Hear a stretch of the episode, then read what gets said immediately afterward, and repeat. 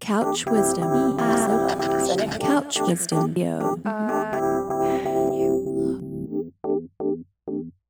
Hey, this is Todd Burns from Red Bull Music Academy. Welcome to Couch Wisdom, our regular podcast presenting the best of RBMA's lecture archive. Starting her career in the late 1960s, Cosey Fanni Tutti went on to become a seismic force in experimental music. Whether delivering confrontational performance art as part of COUM Transmissions, pioneering industrial music with Throbbing Gristle, or constructing a prototype for Acid House in Carter Tutti, her work has invariably been years ahead of its time. As a result, she has served as both an influence and an inspiration for generations of artists. In her fascinating lecture at the 2010 Red Bull Music Academy, she delved into the emotion, messages, and meanings of her art. If you want to learn more about the Academy, please stay tuned after the lecture. For now, enjoy this bit of couch wisdom. So we're very pleased to have Cosey Fanni Tutti.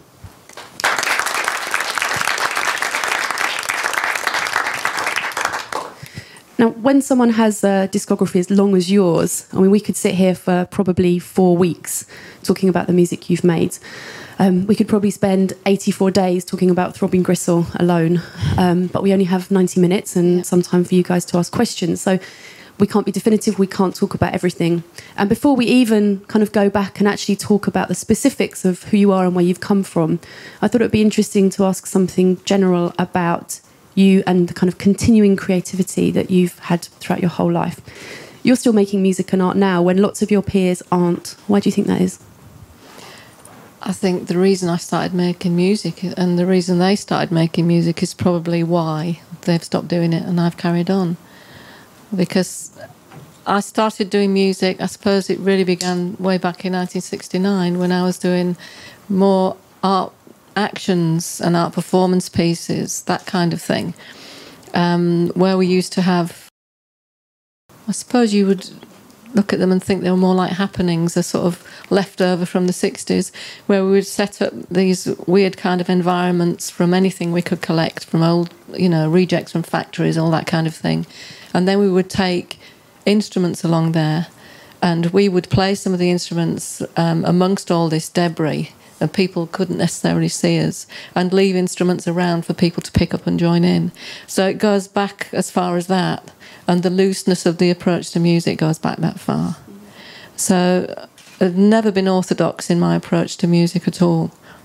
And I've never seen a reason to be. In, in fact, when I was sent for piano lessons at 11, I'd already started playing with the piano at home like a prepared piano, which my father really was disillusioned about because I should have been practicing my scales and things. But I found very little of interest in me doing proper music as it was supposed to be. So, um, so I think that's one of the main reasons is that I have a, a, different interest and a different reason for doing music to a lot of my peers. Mm-hmm. Is that it was more a way of life for me commentating on commenting on that and, and my assimilation of events and everything that went on, things I wanted to communicate to people, I did through music, whereas other people did it as a career, as a way of making um, a place for them in culture and earning a living and being famous, I suppose. And I suppose a pop career is finite, isn't it? It's necessarily finite, whereas a kind of creative career perhaps is infinite, or at least as long as we continue on this place. Yeah, totally. And I think your motive for doing it as well dictates what you do and when that ends, basically. So, would you say that you've always been more interested in sound than in what you just described as proper music? Yeah, because I, I suppose as as a teenager, I, I, I hit, I came in and, and hit the scene of um, more experimental music, really. So I, I grew up through my teens having that kind of attitude to it, to it that it, it music stirred feelings within you. It wasn't a means of just dancing the night away, getting out of your head, and then going home, working through the week, or going to college next weekend doing the same thing. You know, in fact, when when a lot of the drugs were going around then in the sixties, I looked at a lot of my peers and saw them basically the same as I saw the people in the discotheques getting drunk my peers were getting stoned, tripping out, doing the same thing at festivals. It was just a different thing, but they weren't doing anything with what they learned from that experience. Mm-hmm. You know, just criticising the people that got drunk instead of getting stoned. You know, like there was some big difference. There wasn't. So do you think maybe had you grown up in America in like the sort of 80s or 90s, you might have been a kind of straight edge girl? I don't know. I, I have no idea. I, I'm glad I'm, I was born when I was born because I got to straddle all kinds of different movements. You know. I mean, you touched on it a second ago, talking about um, using music as or music and art. Although I know perhaps there isn't any difference for you as a way of touching on things or expressing things. Would you say that your kind of um, sort of artistic position is about working out or sort of thinking about feelings and then finding sounds that will reflect that or communicate that? Yeah, because it's all about communicating, getting out there. So the means of communicating is either art actions, visual, uh, physical actions, or or with the music, and then sharing it with people. Which audience is a very loose term for me because I prefer that we're all there in the same room together, so it's a joint experience. I'm not delivering something that they've got to be passive about. I'm not interested in that. So um, it's about communication and then feedback. And that's what we started when TG began. It was all about, you know, connecting with people and then connecting with other people, much like here, like you're doing at the workshops here, where people get to, you know, suddenly think, well, actually, we might not, in music terms, have anything similar to each other. But in other ways, we do have an affinity that's clicked somehow that then would really be good for a collaboration, you know, although it's not on the surface, it seems doesn't seem likely. And it's the same with all the work we do and we've done all these years, you know. You meet people and and something magic happens. Now, when people talk about kind of expressing emotion in music, there's usually a kind of um, assumption that you're talking about positive music. When people talk about emotional music, they usually mean kind of happy, love sort of sounding music. In the kind of music that you've made, there has been music that's sounded like but that like that, but there's also been music that's sounded very strange and disturbing and upsetting sometimes, um, and extreme certainly. And the visuals that went along with that also reinforced that. You know, the sort of cutting animals' heads opens and opens open. um, do you think? Is it easier to make beautiful music or ugly, ugly, or not ugly? Is it easier to make beautiful music or hard and disturbing music, or is there no difference for you? I think when you when you're doing music that addresses really hard issues, there's a kind of ecstasy at some point where it suddenly clicks and there's a beauty in it because you've located that feeling deep down inside that's made sense of something that's really hard to face, which is what we started doing with TG and and we've continued even after TG finished and and I went on to do Chris and Cosey with Chris and Carter Tutti even today. We still do the same thing. And as TG regrouped uh, the same again is that I'm I'm not interested in music that's trite and sings about love on a certain level that everyone can fall in love and have a family and live happily ever after, you know, and go through the fields of corn with the children and all that crap. So I'm interested in what society, culture, and human beings are capable of doing to one another, good and bad. And the bad has to be spoken about, has to be discussed, has to be assimilated. And sound is a fantastic medium for that because it it sort of tweaks little nerve endings in you that bypasses any kind of um, conditioning you've had because it's a very physical thing. You can't do anything about that. So a lot of music that we do and sounds sounds we use, that's why we use them because it's more about the sounds triggering those kind of emotions than about the lyrics or the chord changes of chords or choruses. Not interested in any of that. Just the sounds that speak to people, really. And I definitely noticed a kind of little uh, sort of strong twinkle appear in your eye when you were just talking about that impact that sound can have and the fact that you shouldn't be afraid of sort of what we think of as negative feelings, strong kind of. Um, I don't know what even what the word would be. We're kind of very limited in our vocabulary to talk about the bad, aren't we? You know, you, you get down to your gut feelings that certain sounds just hit you in the gut. And those are the ones that really evoke the emotions that I'm interested in when you're making music. Um, can you tell us something specific, maybe, or an idea of, of one of the records that you made? Perhaps it seems we're sort of in the Throbbing Gristle area, um, which did that? Oh God, there's so many.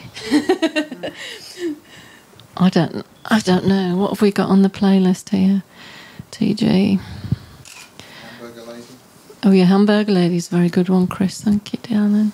Hey there, at this point in the lecture, they played some music. Unfortunately, due to copyright reasons, we can't play that here. Yeah, I'm bummed too. Anyway, uh, enough from me. Let's go back to couch wisdom. Now, you're, you're mentioning Chris. Can you tell us who Chris Carter is and what role he played within Throbbing Gristle? Um, he's there. um, he was the um, the linchpin of TG actually, because before Chris came into the fold, there was no means of us being able, you know, technically to get out what we had in our minds. So when he started coming to the studio and we started doing jam sessions together, that's when things really started taking off because he had the technical know-how to um, make real the um, the ideas and the um, the way that we could actually start using guitars in a different way to the norm. He knew he knew how to build certain boxes and things like that that he would do back at his flat and then come over to us in Hackney at the weekend and say, "I've got this. Let's try this out." So he's the linchpin, really. So I understand in the beginning, before Chris came along, you were trying to do stuff like that. So maybe taking acoustic instruments and then hooking them up to contact microphones. But then he came along and, and allowed you to do different things. Yeah, what it was was in COUM we had the the instruments there all along, but like you said, it was limited by our own knowledge of, and capability of doing anything beyond that. So um, when we, we we did a couple of performances where we used contact mics in art actions, and and did a couple of electronic festivals that way, but. Um, what we really needed to, to do was to get away from that because it was very musique concrète and it was so pretty precious area to get into for us really. And we didn't really want to go in that direction. And uh, the friend that we were working with knew chris and that's how we met chris. And one of his friends had already built us um, an amp and a couple of things. And then chris came along and was building his own synths at the time. And that was just like wow you know that's that's really where we want to be Now, when I was um, trying to find out, making sure that I had sort of enough knowledge about you and doing the research and whatever, and I was reading about the kind of early days of Throbbing Gristle, you think about it externally and it sounds so extreme and crazy and hardcore and full on in this very passionate way that's not afraid of looking at despair and doom and the kind of that pit of the stomach you were talking about. But then you read or hear you talking about things like you just hanging out at weekends and building speaker cabinets and making sounds and then going to the calf and working out which sounds you liked and then going back and recording them and it, it that sounds different somehow to this idea of you living a very hardcore life um, was that how it was for you Well, we had to eat. you know, I mean, there's certain, you know, human functions that have to take place in between the creative bit. But it was pretty hardcore in Hackney then. It's very sort of, you know, friendly now. Um, yeah, we we'd sort of chase through the London fields at times by gangs and that kind of thing, and you know, we had our um, aggressive moments as well. So yeah, it was it was um, extreme on all on all levels really because we all had we had our separate lives as well and came together at the weekends. So and what we did separately had their extreme elements anyway, and then we came together and did things together that were extreme.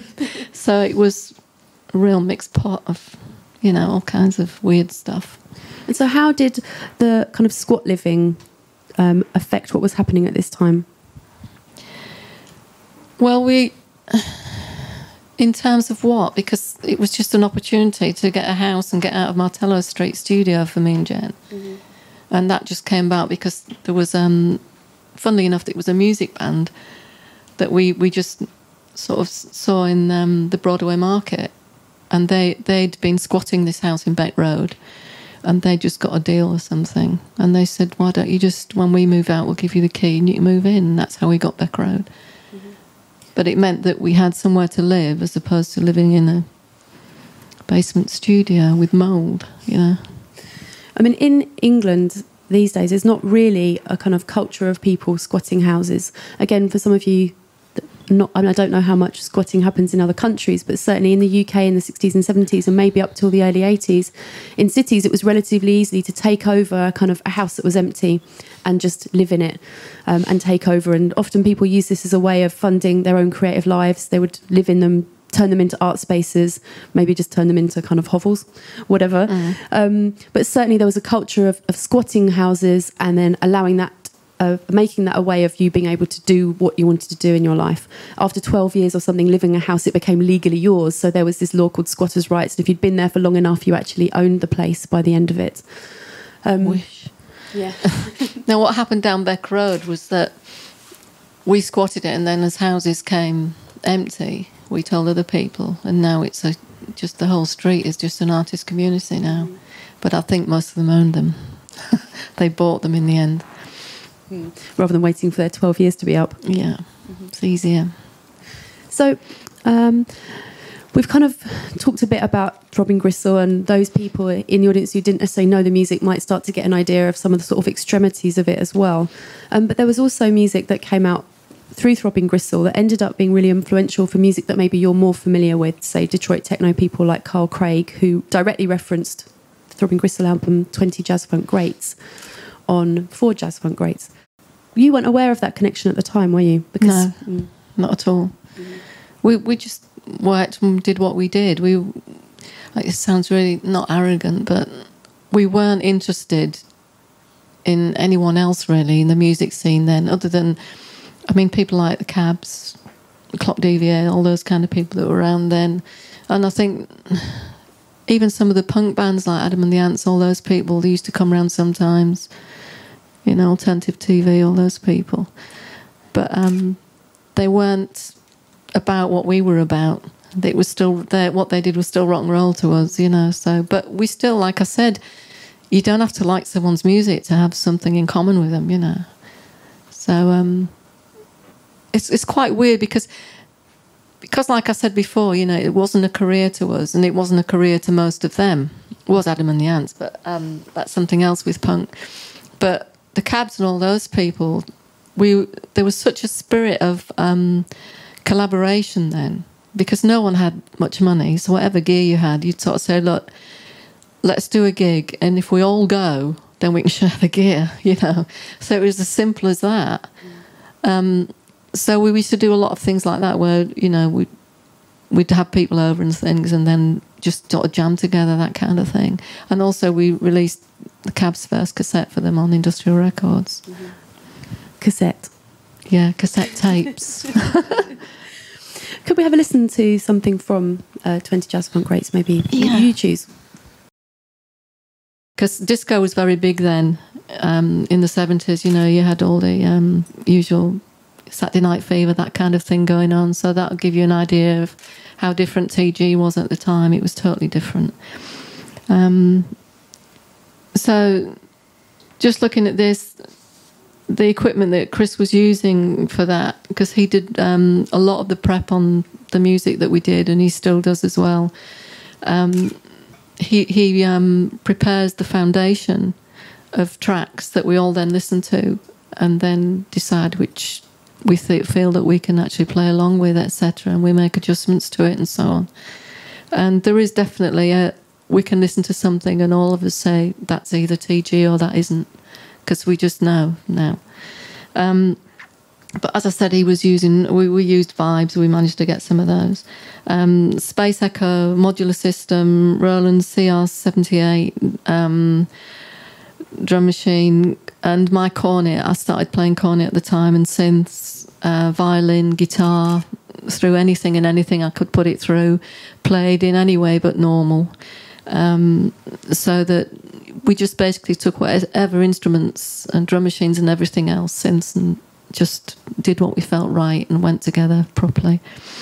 Um, so yeah, the cornet became quite important in TG quite by accident because Sleazy was the one that brought it into Martello Street, but he couldn't pucker up properly and get a note out of it. So um, he just handed it to me one day and said, "How do you do it?" And I just happened to do it first blast. So I took over cornet from that day on, and um, he went back to his little sample keyboard. Do you think it's easier to be irreverent with music if you're not classically trained, or if you don't, if you're not not even classically trained, if you're not told how to do it? Possibly, because I think if there are no rules, then you're not aware of breaking any rules, are you? But I mean, Sleazy had been trained. I think he was taught to play the piano, wasn't he? Like I was. But um, so he's he's the one of all four of us that every now and again will say, "Well, that's not in tune," as as if it matters, you know. but for some reason, it matters to him, you know, and you have to sort of like, you know, diplomatically, you know, spin things around a bit, but. I think it is, but I, I've always been of the, the mind that if you're not taught how to do something and you come in with a free mind, then anything is open to you and anything is possible. And I've always found when I've worked with um, trained musicians is that they seem to have a fallback formula to go on when they suddenly can't think what to do when they're improvising. And I think that's the worst thing about being trained is that you have a fallback that's been programmed in you. Whereas if you've not been trained, you have no fallback and your imagination is endless. That's quite a scary place to be creatively for most people, though. What? Where you don't know what to do next? I think that's the best place, isn't it? But most people would disagree, I suspect. Uh, possibly. Would you disagree? No, I think it's the best the best place to be, to be honest, because that's where you've you find new territory and most exciting territory. I think. I mean, I'm not interested in riffs or anything else like that. And I guess that's the difference between approaching something as a career, where you need to have something to fall back on, and so that you can continue in your career, and doing something just because you want to. Yeah, totally. I mean, it, working with trained musicians is quite um, a strange experience, really, because I, I, I seem to sort of feel that I should try and untrain them somehow. It's like breaking a horse or something. but you know, just loosen up, please. Don't do that. You, you mentioned when you were talking about the things that you were using um, at this time, you mentioned the Roland, uh, which you mentioned some. Okay, you mentioned with the baseline. Yeah, some specific the drum equipment. machine. That's right. How easy or hard was it to get that equipment at the time? It was really difficult for us because it was expensive. Um, and we did try and get a Roland deal. TG trying to get a Roland deal. Um, and we did a really sort of kitsch, you know, promo photo for them and sent it in. but that was something that we used to enjoy in th- doing things like that because we knew there was, you know, hiding to nothing really. But yeah, it was very difficult. I mean, when Chris got the um, 808, he was just like, you know, he was just so excited. He rushed down to Rod Argent's because he was the one that got the first ones in the UK, and Chris got one of the first ones. But um, yeah, it was very difficult because we had no money basically. That and Chris used to make all our stuff, but that's where the sound came from as well. So it wasn't a hardship in a way. Because even when we bought the, the, the gear, Chris would modify it. We wouldn't use it out of the box. Because you were very early adopters of the 303 and the 808 as well. Hmm. What What did you think? What What did you want to do with them when you first got them?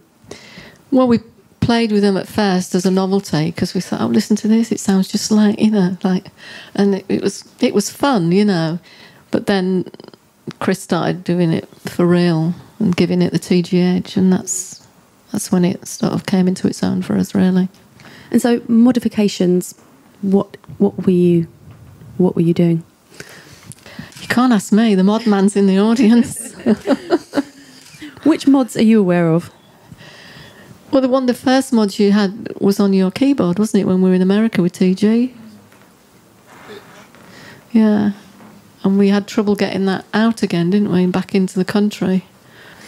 And so, how much do you personally enjoy kind of getting involved in a piece of equipment and learning to use it and, and seeing what you can do with it? Well, uh, I'm a, a very physical musician, so even even if I work with laptop now, I, I work with laptop and Ableton, but I have to have my Faderfox. So I have the physical contact with things and feel things moving in and going out. so when I get a piece of equipment, uh, Chris shows me the basics of it so that I can get in and start working with it and see what it can do for me. I'm not. I don't particularly want to know the back end story of it and all the rest of it. Mm. To be honest, because I just need to know what it can do. Because I usually have an, a notion of what I want to use it for. Like Chris say, "This will be really good for you because of the way you work," you know. And so I say, "In what way?" And then he'll tell me, and then I'll say, "Well, get it for me. Show me how it works roughly," and then I'll start using it. But I mean, one of the better, one of the good things about that is that if you don't know how what something does or supposed to do, like being trained with an instrument, then you come across something, and it's happened a few times, isn't it, in the studio, where I've done something. They said, "How did you do that?" And that's said, "I don't know, but uh, it sounds good, doesn't it?" And that's what I'm more interested in. Mm. You know, I mean, Chris is like uh, is super super clever with gear, and I'm spoiled in that way that I can call on his expertise. You know. What pieces of equipment have you enjoyed kind of getting involved with recently? I suppose, yeah, the Faderfox with Ableton has been my biggest shift ever. And um, doing samples and, you know, stretching, squeezing live and all that kind of stuff. I really enjoy that. Um, yeah, it's, I think that was. And, and also getting guitar rig so that I can, you know, change my guitar even more. So I mean, uh, when we're on stage with TG, it's just, and I've seen in reviews afterwards, you know, Sleazy was great on that great bit of so and so, and I'm thinking, actually, he was drinking his wine at that point, and it was my guitar, but never mind. But that's the kind of thing that happens within TG. You can't tell who does what, and that's the way we like it. I mean, you've got hands-on experience, sort of yourself and the outfits you've been involved with, with kind of those key bits of technology throughout the last thirty years or whatever. Um, what do you think are the kind of pros and cons of working with programs like Ableton? I think the downside of it is that um, you can instantly recognise someone's using Ableton if they're just using it, you know, as is sort of thing. It does have its own kind of sound, but um, I really love it, especially for when we're doing live soundtracks and stuff like that, free flowing um, material. I think it's it's brilliant for that. I, I did a gig with um, a Russian guy that I did a project with. Um, I think it was a year before last Brussels, wasn't it? And that was fantastic. It's the first time I, I'd used it like on my own with with um, samples I'd done of, of him. Actually, he sent sent me some audio of his voice and stuff, and then I'd sort of modified them and everything before I came out, and then just played the clips and used the effects within Ableton and everything. And it was brilliant. I loved it. But everyone knows how Ableton works. It's it's really good, but it's what you bring to it. It's not it's not the machine or anything else. It's what you bring to it. So, if we're thinking about the way that technology kind of tipped your music into different areas, what was it that tipped you kind of out of? I mean, obviously, Throbbing Gristle, Throbbing Gristle finished, and then you and Chris started making music together as Chris and Cosey. Kind of which pieces of equipment kind of tipped you into the stuff that you were doing in the early days of Chris and Cosey? I suppose oh, Chris doing all the sequencing because we were. Um, well, I was still doing striptease then, so I had a load, a lot of different kind of music going on in clubs and things like that. And Chris was really interested in sequencing, and we just fancied doing something more lightweight like that, but with with a, with an edge to it and stuff. And and that's why Chris and Cosey started off the way it did. I mean, there was a sort of crossover period with Heartbeat and Trance, but then came Love and Lust, and it was that was Chris and Cosey sound. Really. So the the music was directly related to the artwork that you were doing with yourself as the artwork in the strip clubs and with the exhibitions that you were doing. Were I you did saying they're dance to more TG. separate? I danced to United. Did you? Yeah, and the guys in the pubs just couldn't figure out what was going on, you know. And I, I danced to Love Lies Limp by Alternative TV as well. that was that was a funny one, and Pere Ubu. So I used to bring in um, a couple of you know songs now So would and you again. would you bring your own music with you when you went to a job? Very rarely. No, I was there incognito, if you like, and that was the best place to be because that's when you get the honest response from people in that situation. I wasn't into. No, no. I, I meant more. Did you transport your own little CD, well, no, CD player, sorry, No, your own little cassette player with you for the, to press play for the music for the gigs in the the strip clubs, or was you the music provided? there. Okay. Yeah. Yeah. so would you just slip him some throbbing gristle to play? Go on, put this one on next for me. Rarely. Because it didn't go very well with striptease, not at all. you know, and I was earning a living, you know. Yeah, that must have been fantastically confusing for the uh, for the clients or whatever I, word I used, funny enough, Hard Working Man by Pere Ubu. I used solidly throughout doing striptease. It was a fantastic rhythm and it was heavy and it was dirty and it worked really well. But none of the other people I knew, except Eurythmics, I used to use some of their stuff. And so I think now is a time to listen to some kind of early Chris and Cosey, so we get a kind of aural sense of where we are. Hmm. Um, what should we have? I don't know. Do you want crossover or do you want lightweight? I think in the spirit of doing what you feel, you should do what you feel. Okay.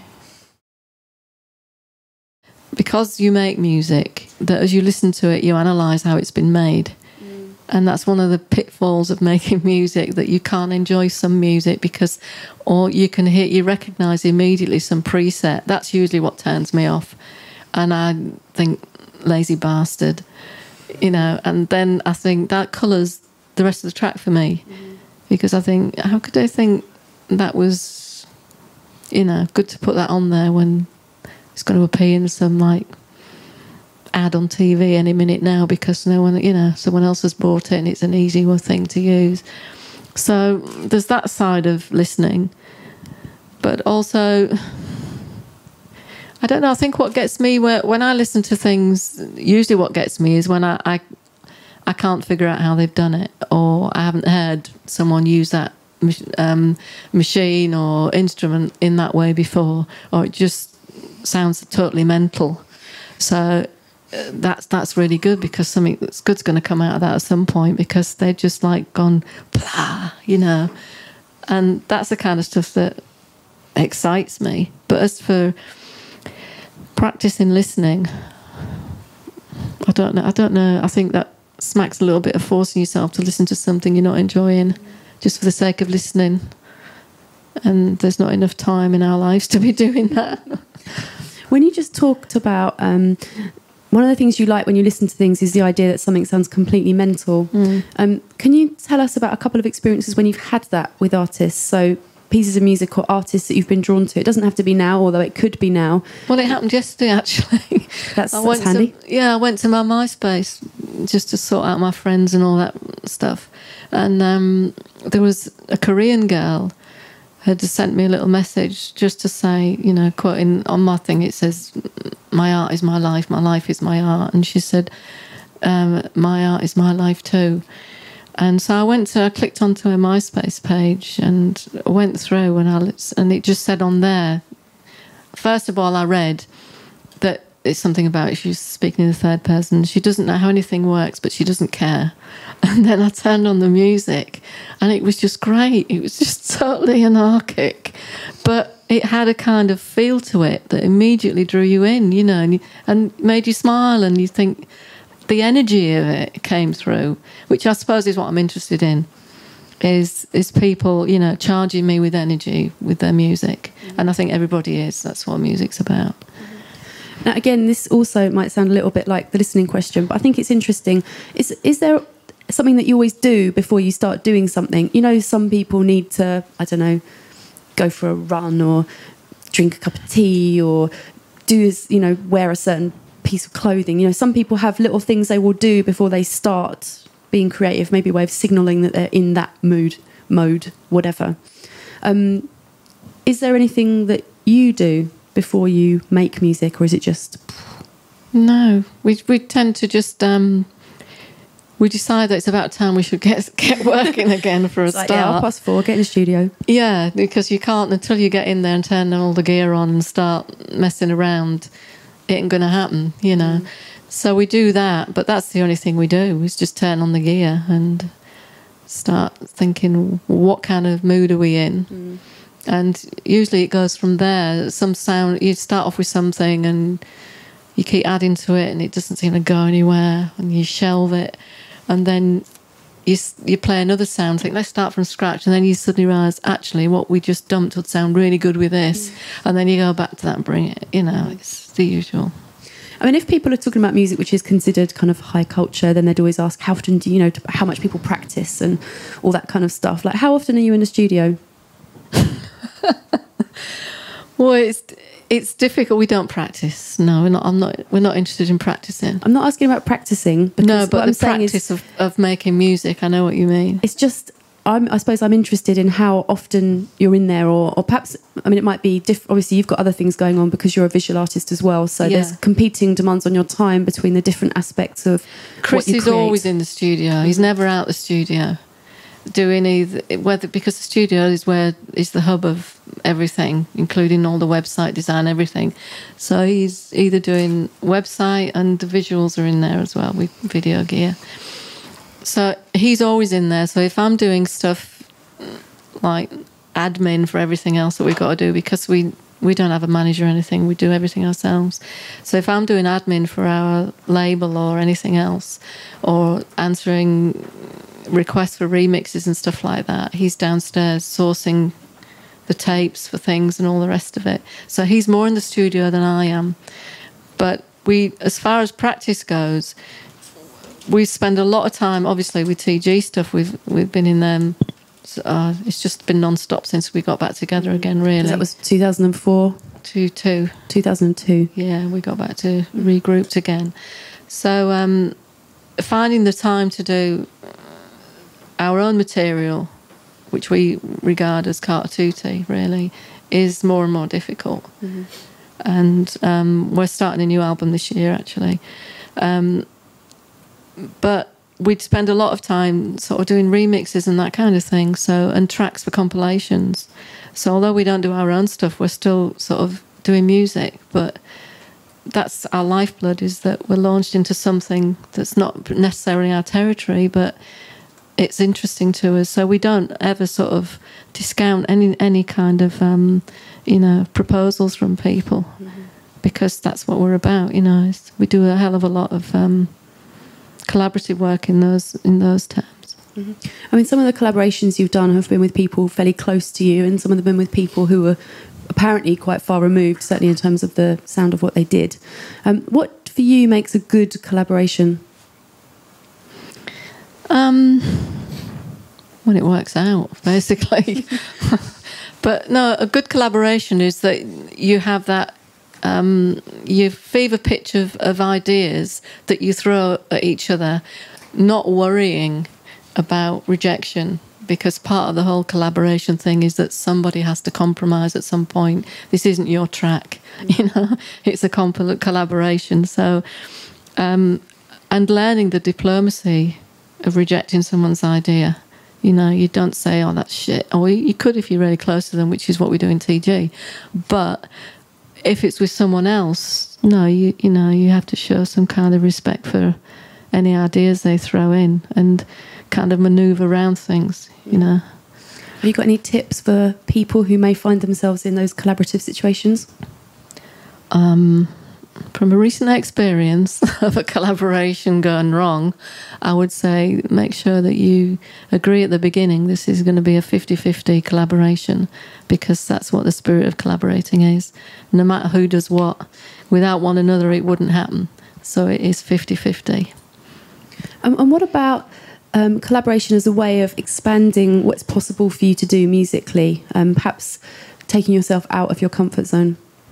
I think that's crucial to collaborations, and I think that's what's so great about them. Uh, And what's been an experience that you've had in collaboration that's done that for you? Um, the one I just spoke about that's gone bad, but um, I mean, we talked that a was little very bit much like that.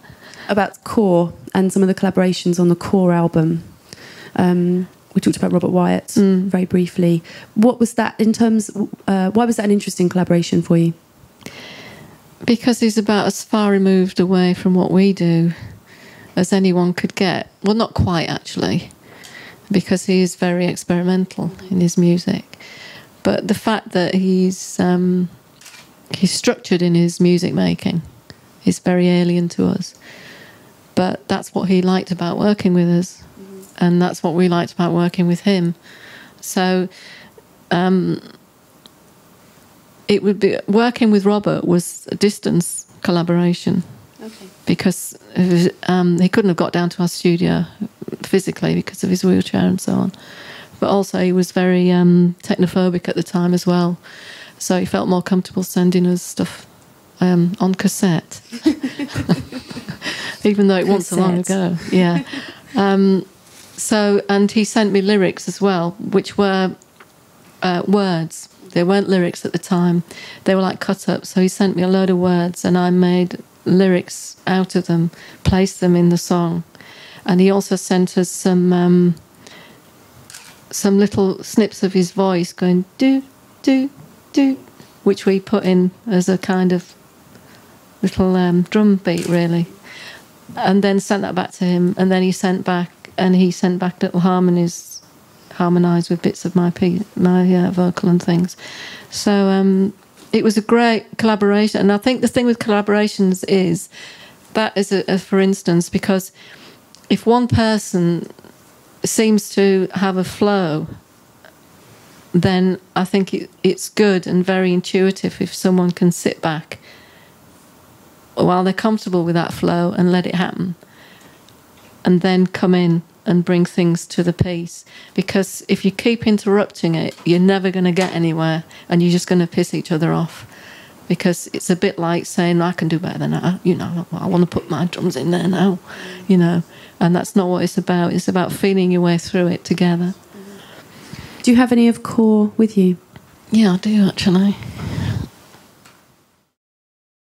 When you were talking a minute ago about um, sort of this situation at home where Chris is in the studio and you're doing some other stuff as well when you're not in the studio and doing your other art, um, you were talking about dealing with requests for people to license things. Um, which is the song which seems to be most requested or that you're still being asked about, or does it change over time? It changes, but it it's usually October Love Song, um, Exotica's been asked for, um, Heartbeat, Re-Education Through Labour, Dancing Ghosts, and Impulse. The trance kind of era. I mean, Dancing Ghosts, that was one of the first tunes with the 808 on it, Mhm. wasn't it? Mm. Um, um, why do you think people are still interested in that? I don't know. I, I think sometimes it's because it's from an album called Trance, and Trance, and that was like when Trance was 82, 82. And um, yet, Trance, as it's known now, has come all those years later, and yet they look back and they think Trance way back then. And I, I think they listen to it and make the connection in that way. And it's the music on it is quite relevant to today still for that reason. And I guess that's the same kind of era as October Love Song as well. Yeah, yeah. Um, and it would be nice to give people a kind of sense of what those pieces sound like if they Mm. don't already know. Could we have a little burst? Dancing Ghosts. In those years, we were with those two labels, and we played a lot in America. I think because we'd done so much live work, it did affect our studio work, to be honest, because it's so visceral when you play live, and you want to get that. You want to get that energy in, in the records, but at the same time, the studio gives you that control to get it just how you want it.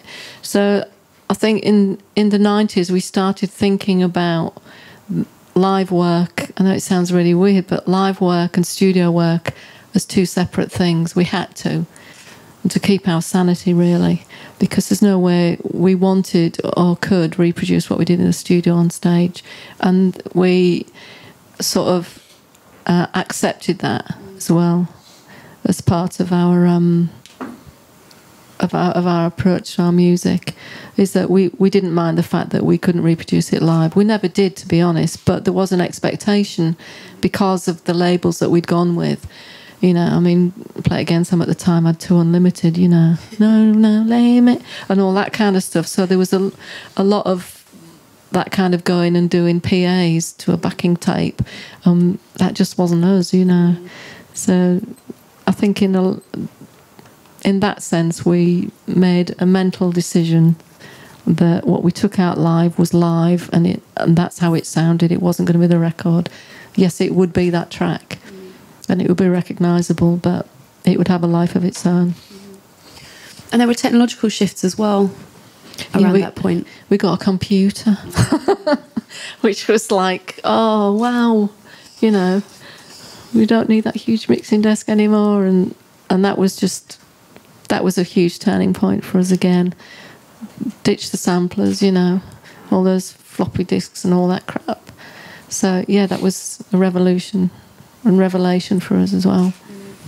The way you're talking about it, it appears that it made you feel very free to be able to do that. What was it kind of that made you feel? What was the sort of freeness that you associate with that shift? I think when you work with some equipment, you fall into a kind of, you know, a rut almost, and there is a, an end to certain equipment at some at some point.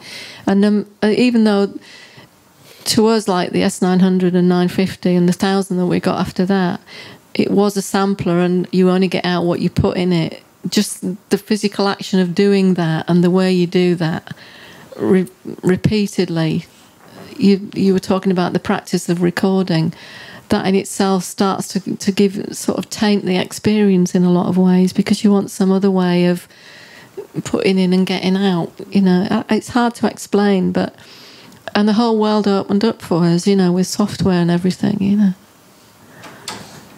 So we could tweak and tweak to our heart's content you know and we didn't have the cost of tape which was you know a big big factor you know. We we weren't in a position where we had a big record deal or had an advance or someone paying for us to do this.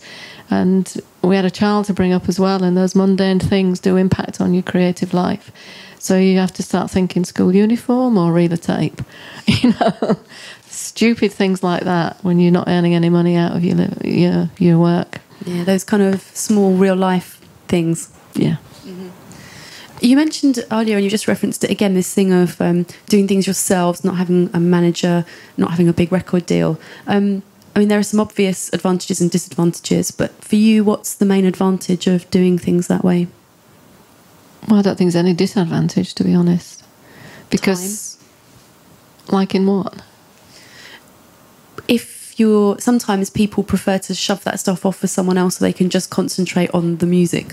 Well, I haven't got a clone of me that would know what I want, and that would have to be a man- manager would have to be that. So, I I would be constantly if I had a manager going off and doing things like that, I would be constantly checking that they'd done the right thing, and it's not a control freak thing with me. It's just the fact that I've never found anyone that could do that yet. You know, not even in TG. I mean, we have in TG got a manager, but even so, we're constantly going back and forth saying, make sure it's not like that, it's this, otherwise, you know, it's just not going to work. So I don't see a disadvantage other than, yeah, I haven't got all the time in the world to do everything, but the freedom it gives me to be independent is uh, worth it. So, was it around the time of, you're talking about sort of making a decisive shift between live and studio?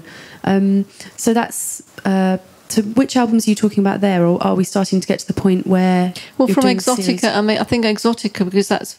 Would you agree that was very produced? I mean, even Love and Lust was still a little bit raw, um, but Exotica was the one that was very produced, and we knew when we did that. I mean, we loved it, and we knew that we would never can be able to do this live. But so what? It's great as a as a record, you know. So yeah, that flip happened then. But if you're thinking about the, the last album that you put out, what's the connection between the kind of live, any live representation of it, and the music itself, and some of the artwork or the films, the vignettes that you've done that go along with it? Well, the, always when we've done, and we've, as Chris and Cosey, we've always done video um, visuals when we've played live, always. and and also kind of uh, destroying or messing about with the video equipment in the same way as you were with the samplers. Yeah, yeah. So the videos were always like cut ups and mashups and all kinds of things going on. But prior to that, it was slides and film. So um, there are always multi layers of things going on, and it first of all start, started off, started off where we we wanted people, the visuals to not distract people from us, but just lose themselves in the sound, and forget that we were performing it because then you get over that thing of someone performing the song off the album, which is what I was talking about, and they go there just for what you are creating for them right there and then. So I'm not interested in people seeing me on the front of the stage, you know, front in a band or anything. All I'm interested in is doing the music. So it was a way of making them connect with something visual, and those visuals represented uh, would represent a feeling or an emotion or a warmth or a coldness about the tracks that we would be playing live, and they still do. But now more so, they're not cut ups and random because we used to rely a lot on random chance with those, which was great. Um, but now we do little vignettes more. For the last album, we did like vignettes for tracks. So, do you have something from Feral Vapours to show us? Yeah, I have a, a video piece. I know external perceptions aren't really what you're interested in, um, but how do you think external perceptions of what you do have changed over the years? Um, how do people see what you did? How do people see it then, and how do people see it now, and how has that changed? I think just by the very fact that, you know, the way time works is that people, unless they come to you from nowhere, they come to you from knowing some of your history. Therefore, that paints how they see you now. That's, you know, inevitable, really. And what's the what's the single thing you think you can do to remain creatively interesting or creatively interested? Oh, it's a difficult one. I think to do it for yourself and not, I mean, um, that's a contradiction in terms because you're doing it for other people to share it with them. But what I'm talking about is you know yourself whether you're expressing who you are. The minute you start expressing something for someone else, then there's a kind of betrayal there and you've left yourself behind somewhere. And it's a long road back because I've known a lot of people like that that have started off doing great music and been um, seduced by Hollywood and everything else, and they just can't get back, and they're rather unhappy but very rich, which seems to go hand in hand. But if that's the lifestyle you want, that's fine. Yeah. That I like that, that idea of sort of if you betray yourself, it actually being very hard to come back from. a Really interesting way to suddenly start compartmentalizing the routes people take, but I guess that's a whole other conversation. Um, thank you very much, Thank Cosey you. Fanni Tutti. Thank you, everybody.